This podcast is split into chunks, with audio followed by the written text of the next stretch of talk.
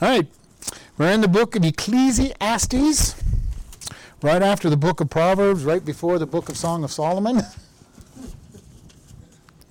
Let's bow as we look at our. Lord, we just thank for this opportunity to come together and worship you. Lord, we thank you for the singing that we've been able to do as we've lifted up your name. We ask you to bless this time as we look at your word. In Jesus' name, amen. All right, Ecclesiastes chapter 1. Does anybody remember what the main theme verse that we're going to look at? Uh, we're going to mention this. You probably have it memorized by the time we go th- months of doing this. Ecclesiastes 12:13 Let us hear the conclusion of the matter. Fear God and keep his commandments for that is the whole duty of man.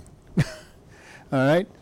And I want to keep that verse in our mind because Ecclesiastes is really a pretty dark book. He's very depressed, and it's a very depressing book if you're not careful to read the whole book. And it's going to take us a long time to get to the end of the book, so I'm going to keep bringing the end of the book to the front of the book to help us keep in mind as we're looking at some of these things, it all heads to a purpose.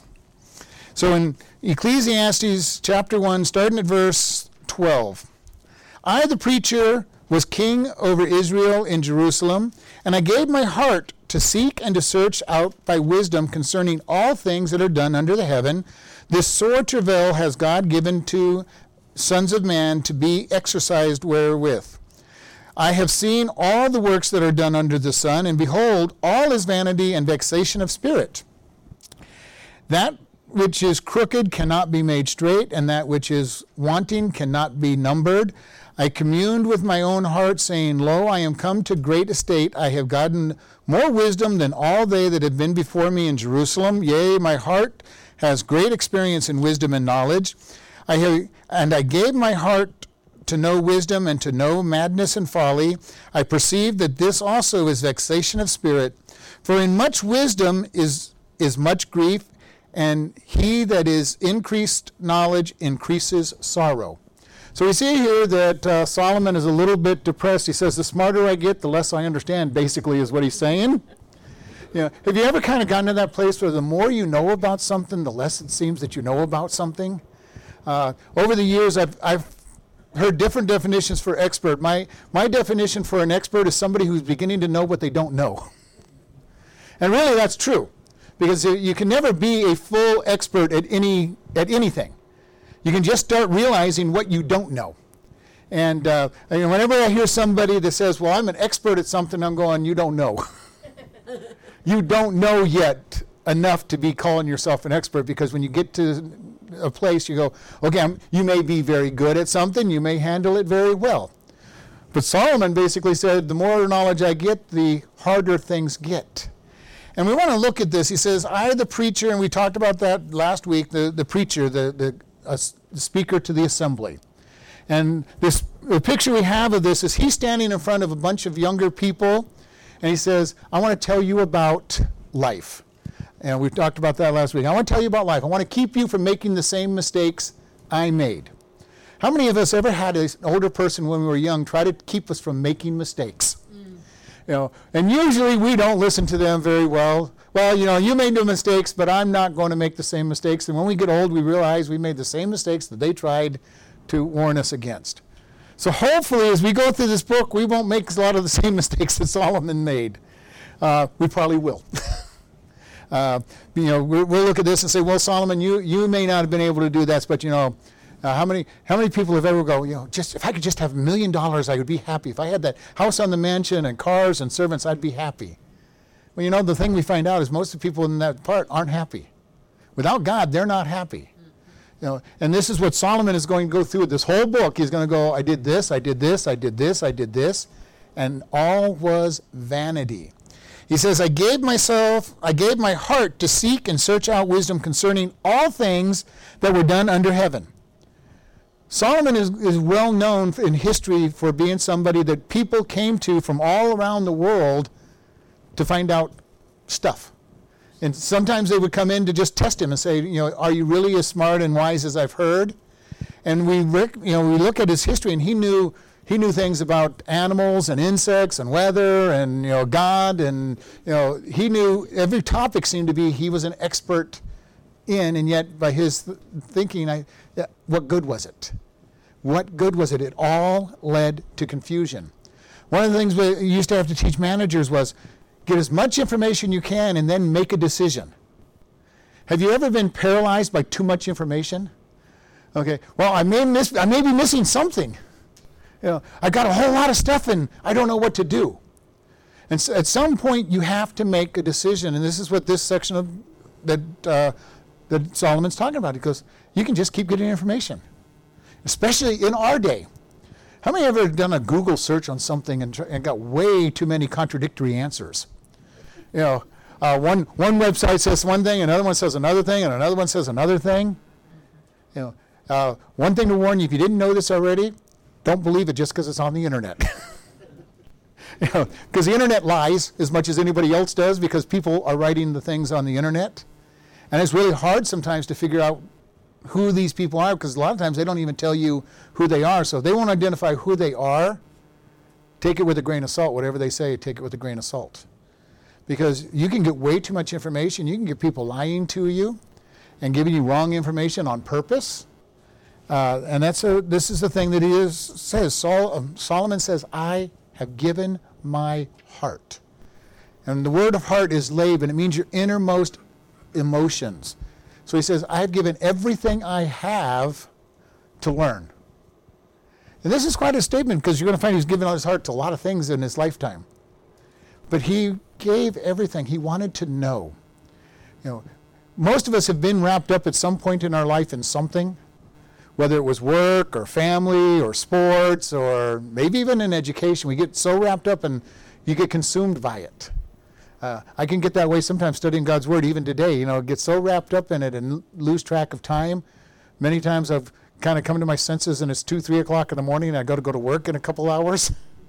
but, you know, do we get consumed? This is the language that Solomon's using. I've been so consumed to learn that I've poured everything. And he would have, he would have brought in this, all the scholars from everywhere and he says, I want to know.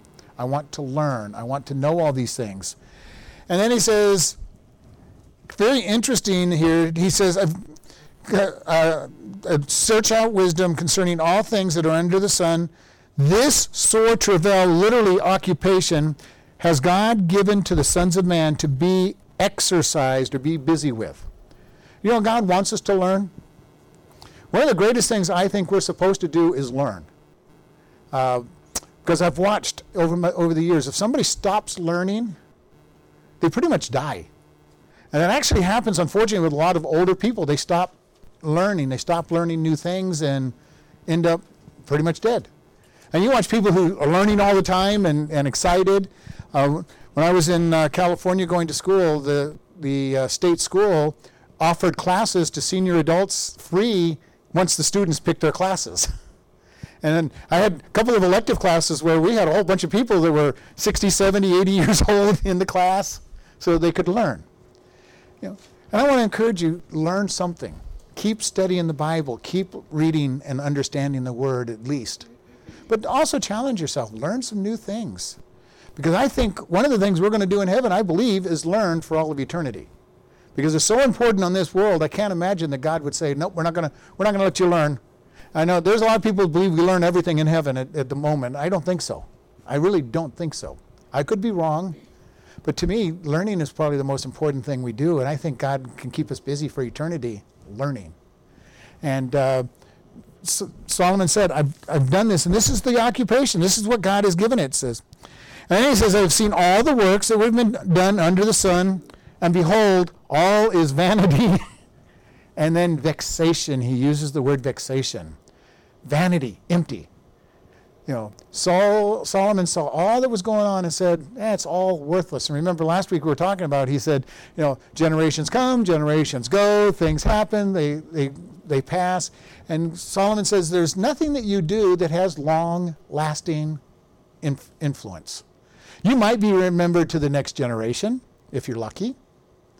Maybe three or four generations if you're really, really fortunate and, and done something really big. But two or three thousand years from now, you're not going to be remembered, most likely, except by historians that dig up, dig up some records. You know, and I know every one of you remember every fact you were ever told in history classes, right? remember all those names and dates and what they did. You know, we don't remember those kind of things usually, unless it's important to us. Then we remember we will remember it, and that's what Solomon's saying here. It is all vanity, and he uses the word vexation.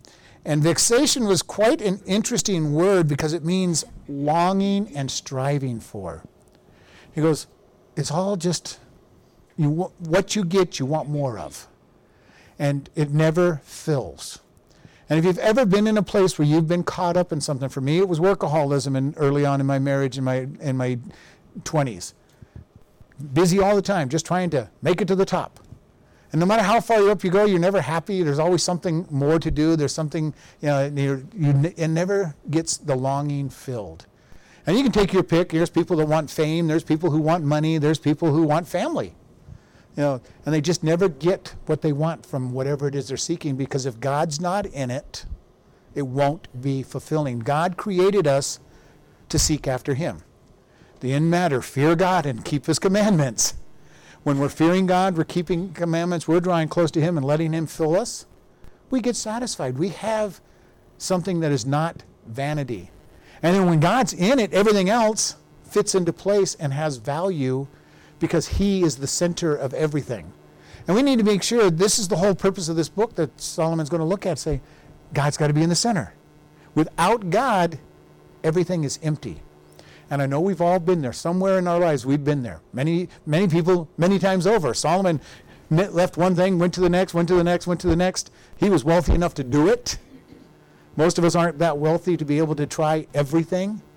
Solomon had wealth, he had fame, he had the money to do projects. He collected things, he, including wives and, and, and women.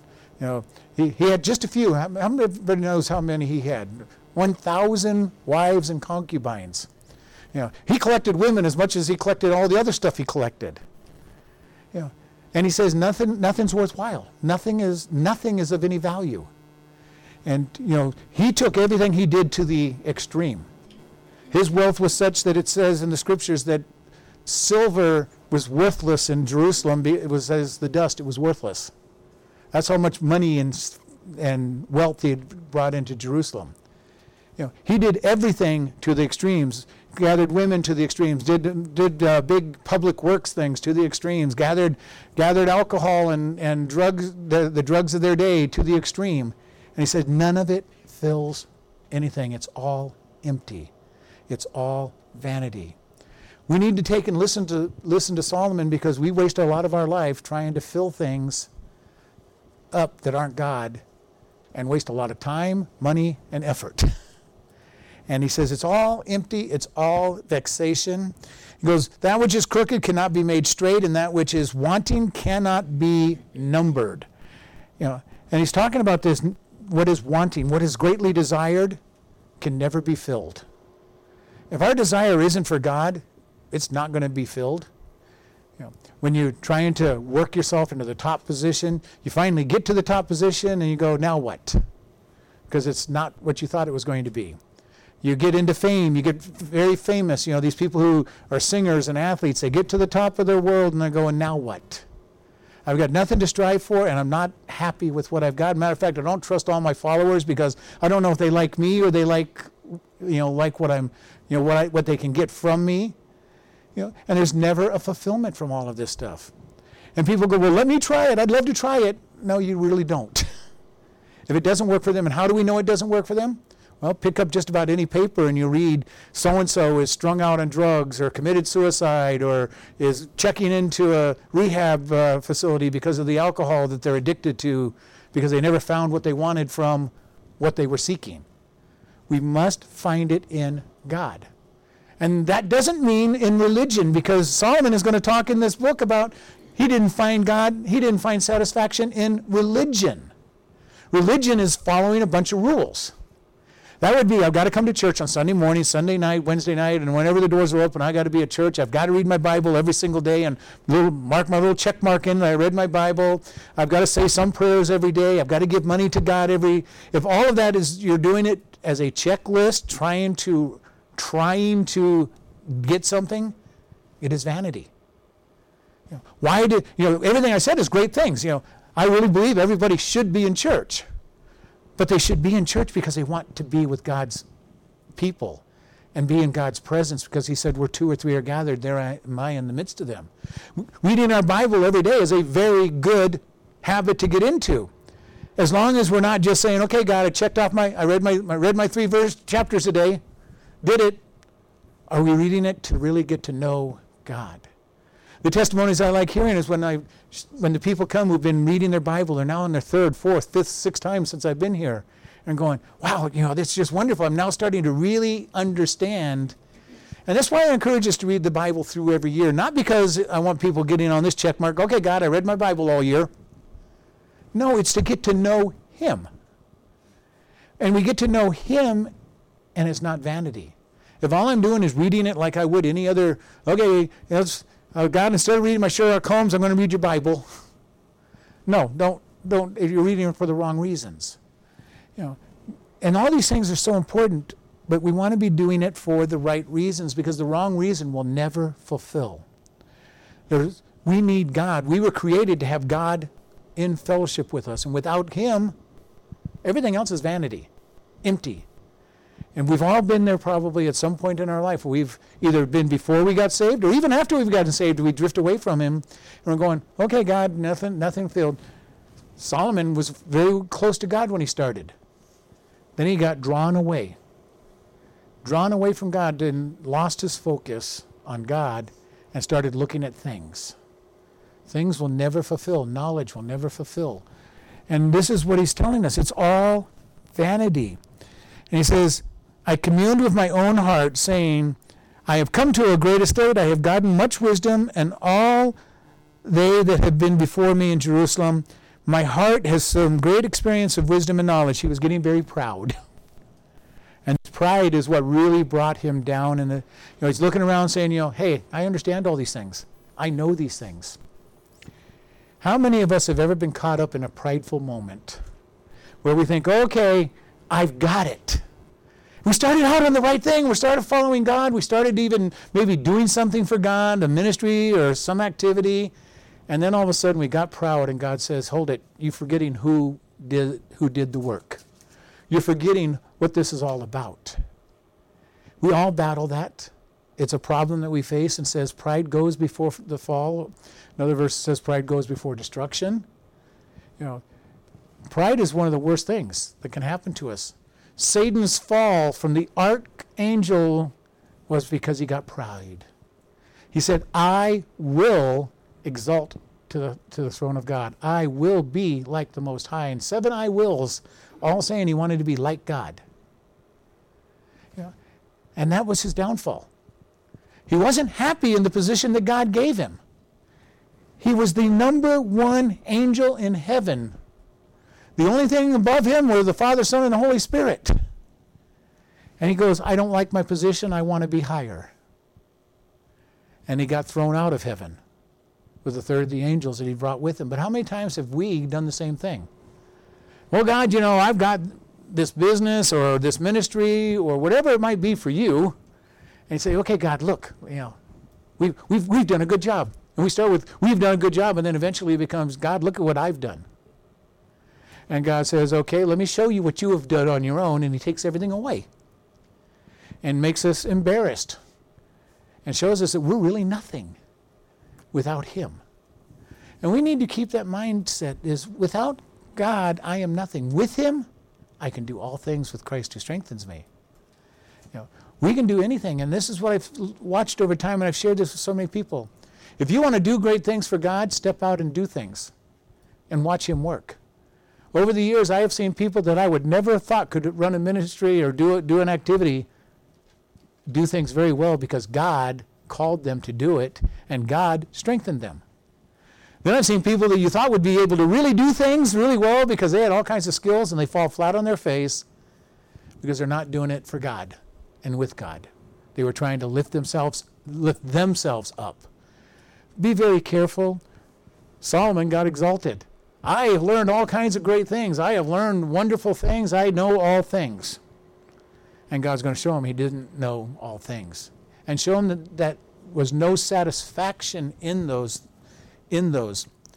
And he says, I gave my heart to know the wisdom and to know madness and folly. I perceived that this also was a vexation of spirit. He wanted to know wisdom. And I kind of wonder why he wanted to know madness and folly. uh, but you know, how many times do we try to understand why somebody does something that doesn't make any sense? Because they are a little crazy or insane or whatever it might be.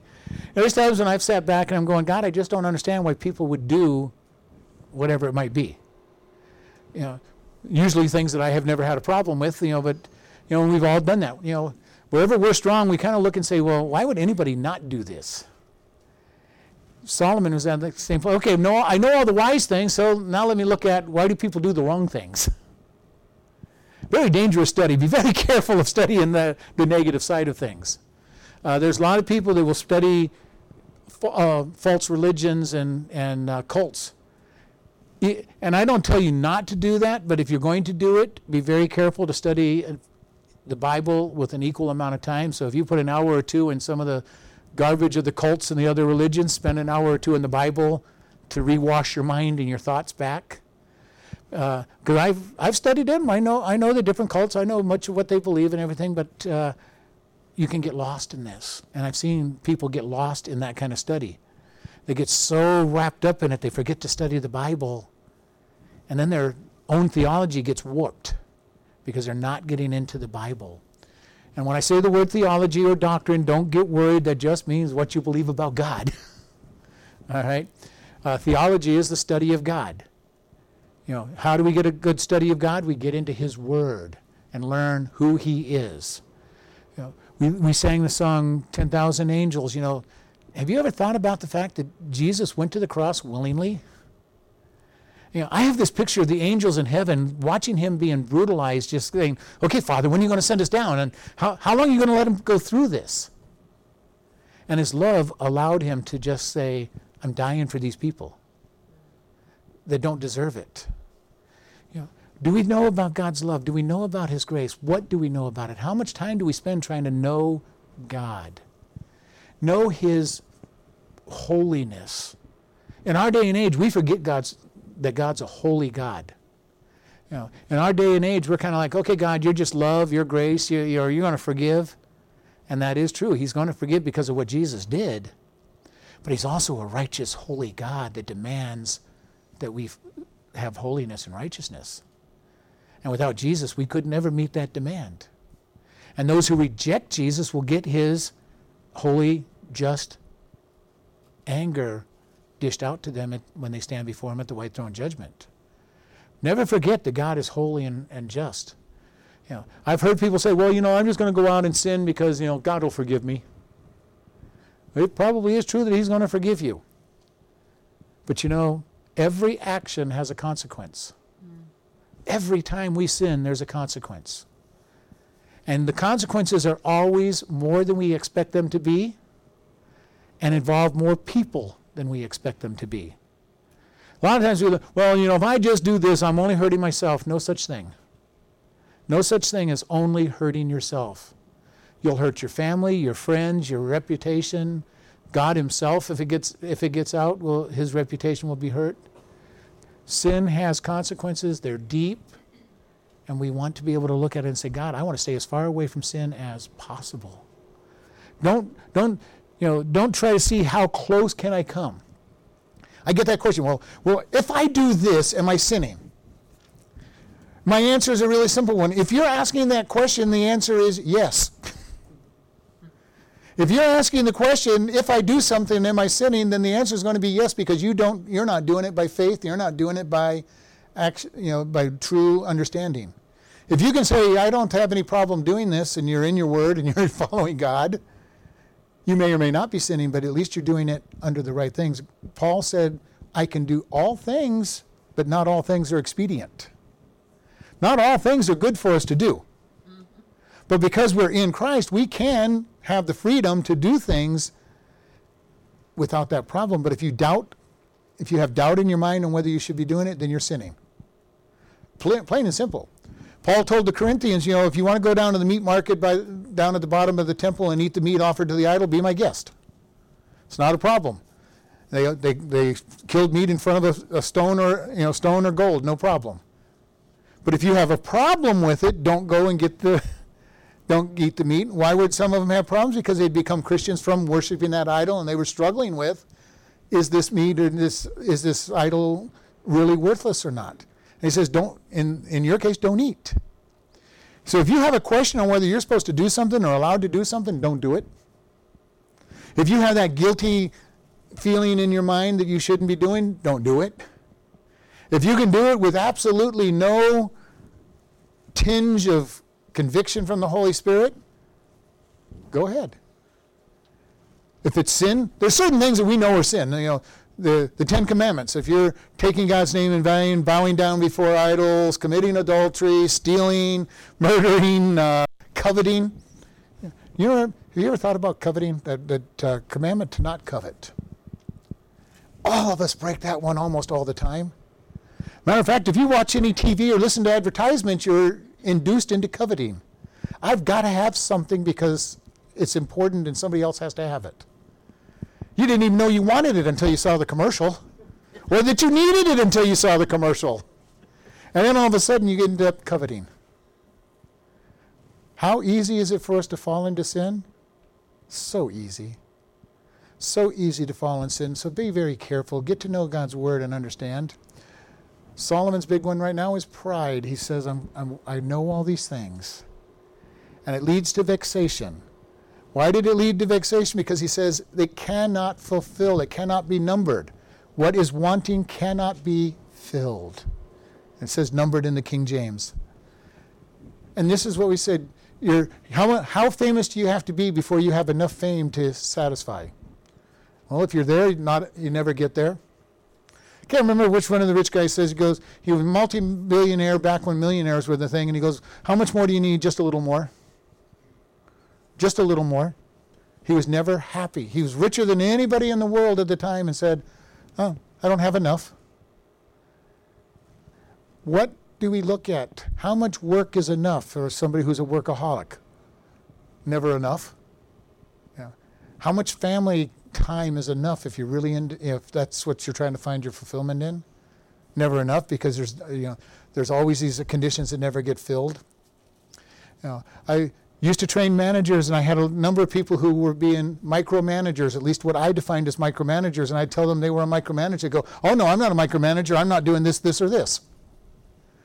You know, in their mind, they weren't micromanaging. They left some things on the table. Not very much, but they left a few things on the table for somebody to make a decision. in their mind, they weren't micromanaging.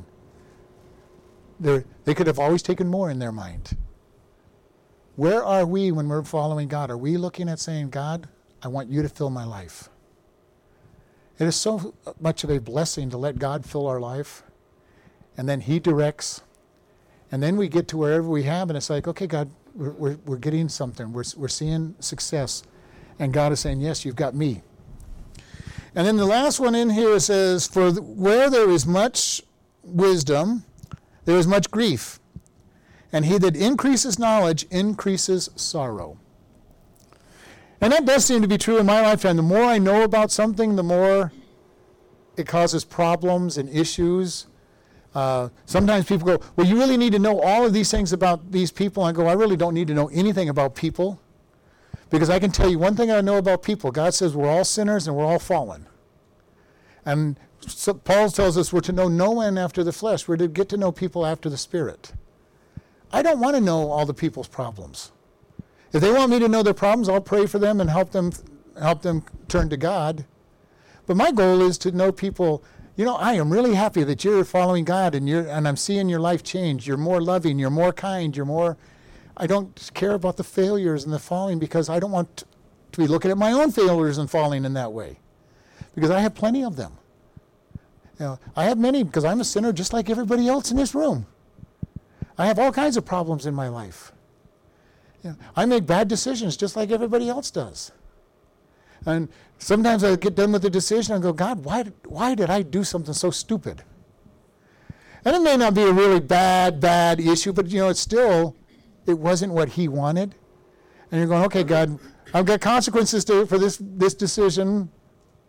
let's let's work on these consequences, God.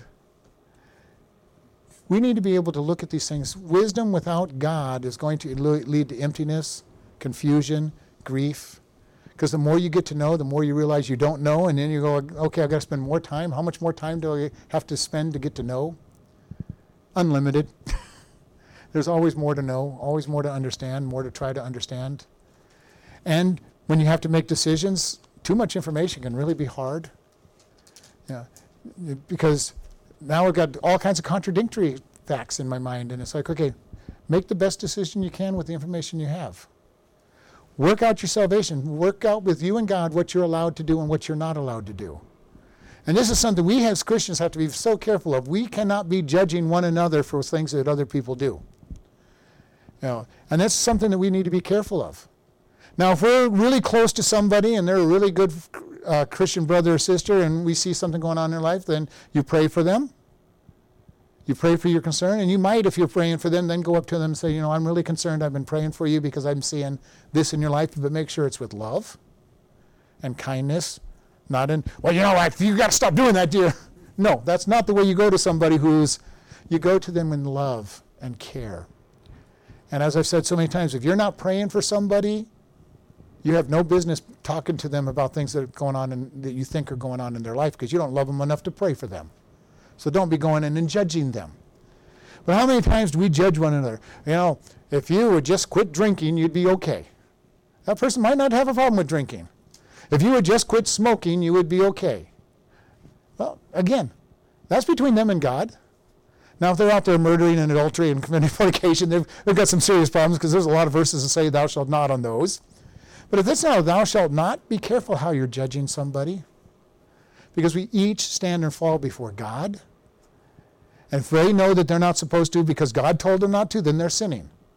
If they haven't been told by God not to sin on a, on a non thou shalt not, it's between them and God. And we want to be very careful with that because we like to try to put everybody on the same place that we are. The only problem, we shared this with you, if I'm judging somebody because they're not doing something that I think is important, they're probably looking at me and judging me for the thing that they think is important that I'm doing that they're not doing. You know, we need to be very careful how we look at one another. We're to be loving one another. We're to build one another up. We're to edify one another. We're to pray for one another. Not sit here and say, well, you know, you're just you're not like me, so you're you know, you're not you're not as good.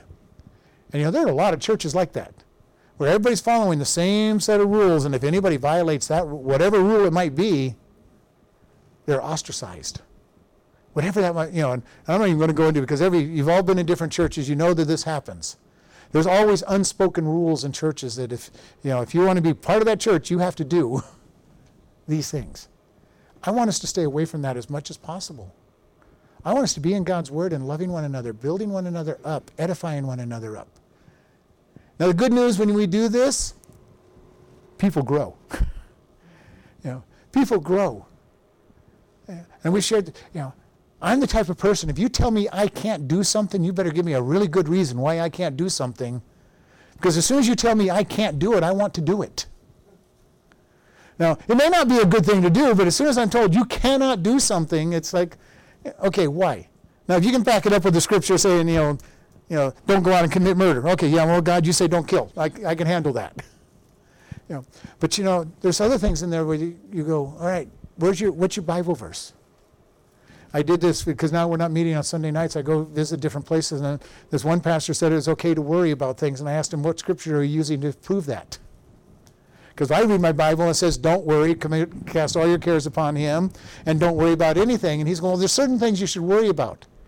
I'm going, give me your verse. You know, what are we looking at? If there's a if there's something in the Bible, we hold on to it. Which is why I encourage us get into the Bible as much as possible. Because the more you get to know God, the more you want to be like him. And the more you get to be like him, the more edifying you're going to be to people, the more loving you are going to be to people, the more you're going to be praying for people and encouraging them. God's grace changes people's lives. Laws do not change people's lives. Laws and rules might get people to be obedient when you're around, And all of us that have had kids know that. They might be very obedient to our rules in the house when they're at home. But I don't want them to be obedient just because of the rules and laws. I want them to be obedient because they want to do what's right. And that comes from grace. God giving us his grace and building us up and letting us go through. Solomon's not understanding it at this point. He's looking at all this knowledge, all these facts, and saying, it's all empty. It's all vexation of spirit. And this word vexation of spirit is going to be used seven times by Solomon in eight chapters.